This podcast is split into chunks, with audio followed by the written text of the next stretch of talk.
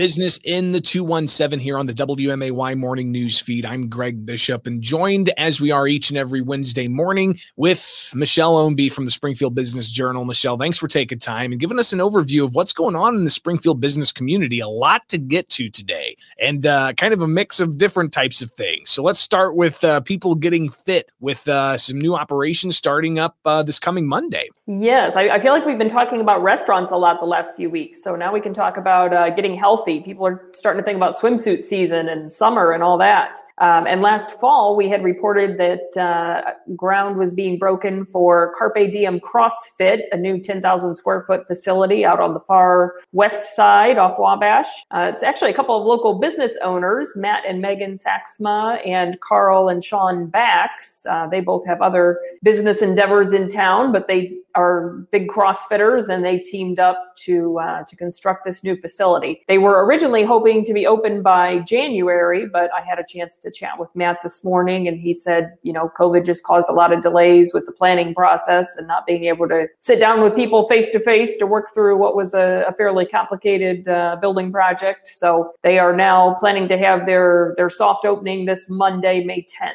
I've never officially done a CrossFit routine. Have you? I have not. No, I, I, know a lot of people that do and, and swear by it, but I have not uh, tried I'm, official CrossFit.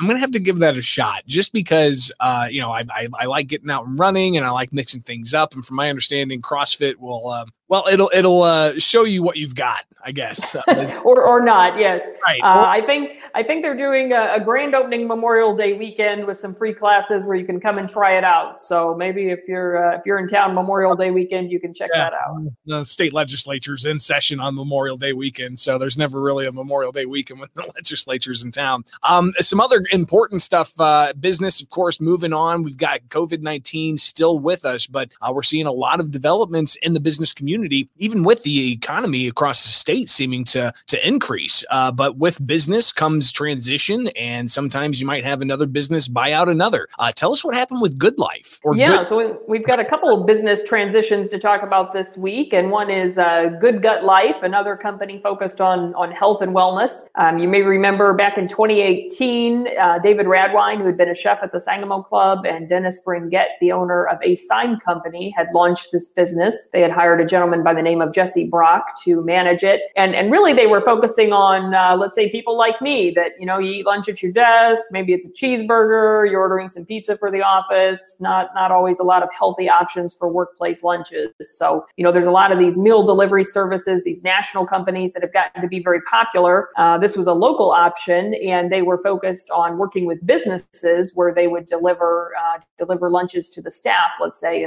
a, meal subscription service, but for the workforce. So now Arena Food Service has acquired uh, Good Gut Life. They were actually um, preparing and, and plating the meals anyway, so they were already very familiar with the business, and it was a natural fit there. Jesse is staying on as the as the manager, so still the the main point of contact there. Um, but really, they're hoping to expand at this point beyond just working with Springfield businesses, branching out into uh, into other territories. Yeah, we see these types of uh, meal uh, package programs that are of uh, a national uh, company, but to see that here locally, uh, it's uh, great news because uh, you know local business being supported by this. So uh, thumbs up to Arena Food Service acquiring Good Gut Life.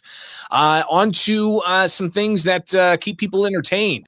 we've seen some discussion about this at the city council, but just talking with Alderman Chuck Redpath, he said that they're going to start kind of they're they're not going to put regulations on how many gaming machines there can be in the city. So they're looking at uh, possibly doing some more enforcement. But uh, we've got gaming operations uh, looking at uh, different ownership uh, across the city. Tell us about that. Right, another acquisition here. J and J Ventures Gaming, which is a big player in the industry, just acquired Illinois Gaming Systems. So altogether, that will give them about three thousand locations throughout the state. J and J Ventures is based out of Effingham, but they certainly have a strong presence in Springfield as well. And you know, as you said, I think not just Springfield, but other municipalities are, are looking at at this boom in gaming, and some are wondering if it's time to uh, time to slow down the the growth a little bit. So I suspect that as uh, other municipalities maybe look at more heavily regulating the industry or, or limiting the number, you know, even if Springfield doesn't uh, doesn't take it that far, this may pre- prove to be a good move for uh, for J and J Ventures because it may be their best chance of, uh, of expanding further. Business in the two one seven here with the WMAY morning news feed. I'm Greg Bishop. We're talking with Michelle Ownbey, the publisher of the Springfield Business Journal, and we'll tell you how you can get access to the Springfield Business Journal, their business bites every week, and also pick up a copy of the Springfield Business Journal. Uh, but more updates on area business, uh, Michelle. We've seen a couple of uh, cannabis dispensaries uh, here in uh, the Springfield area, and at first it was you know only one was recreational, but now we've got another one that's opened up in an interesting location, and uh, they're actually looking at expanding beyond just being a retail outlet, right? Right, right. The former AMC Theater in Parkway Point is now officially open as Springfield's third marijuana dispensary.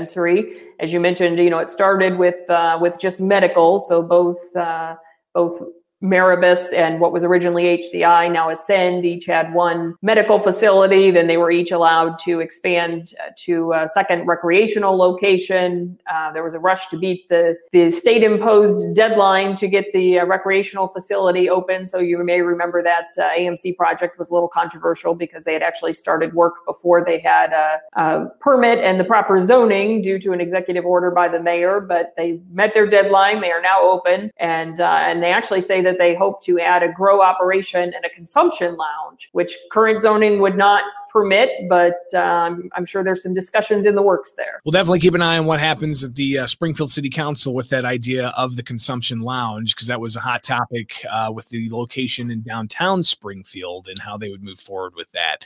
Springfield Business Journal, uh, a great resource for those wanting to know what's going on in the community when it comes to business. Michelle, tell us how people can get updated on that weekly in their email. Well, the best way is to go to our website, springfieldbusinessjournal.com, and sign up for BizBites. It's free and you'll get a roundup sent to your inbox every Wednesday afternoon of things happening in the local business community. Of course, you can also sign up for the print edition while you're there and make sure you get that delivered to your home or office. Springfield Business Journal, touch base with them each and every Wednesday here on the WMAY morning news feed. Michelle Ownbey, the publisher of the Springfield Business Journal. Thanks for taking time and we'll talk soon. Thanks, Greg.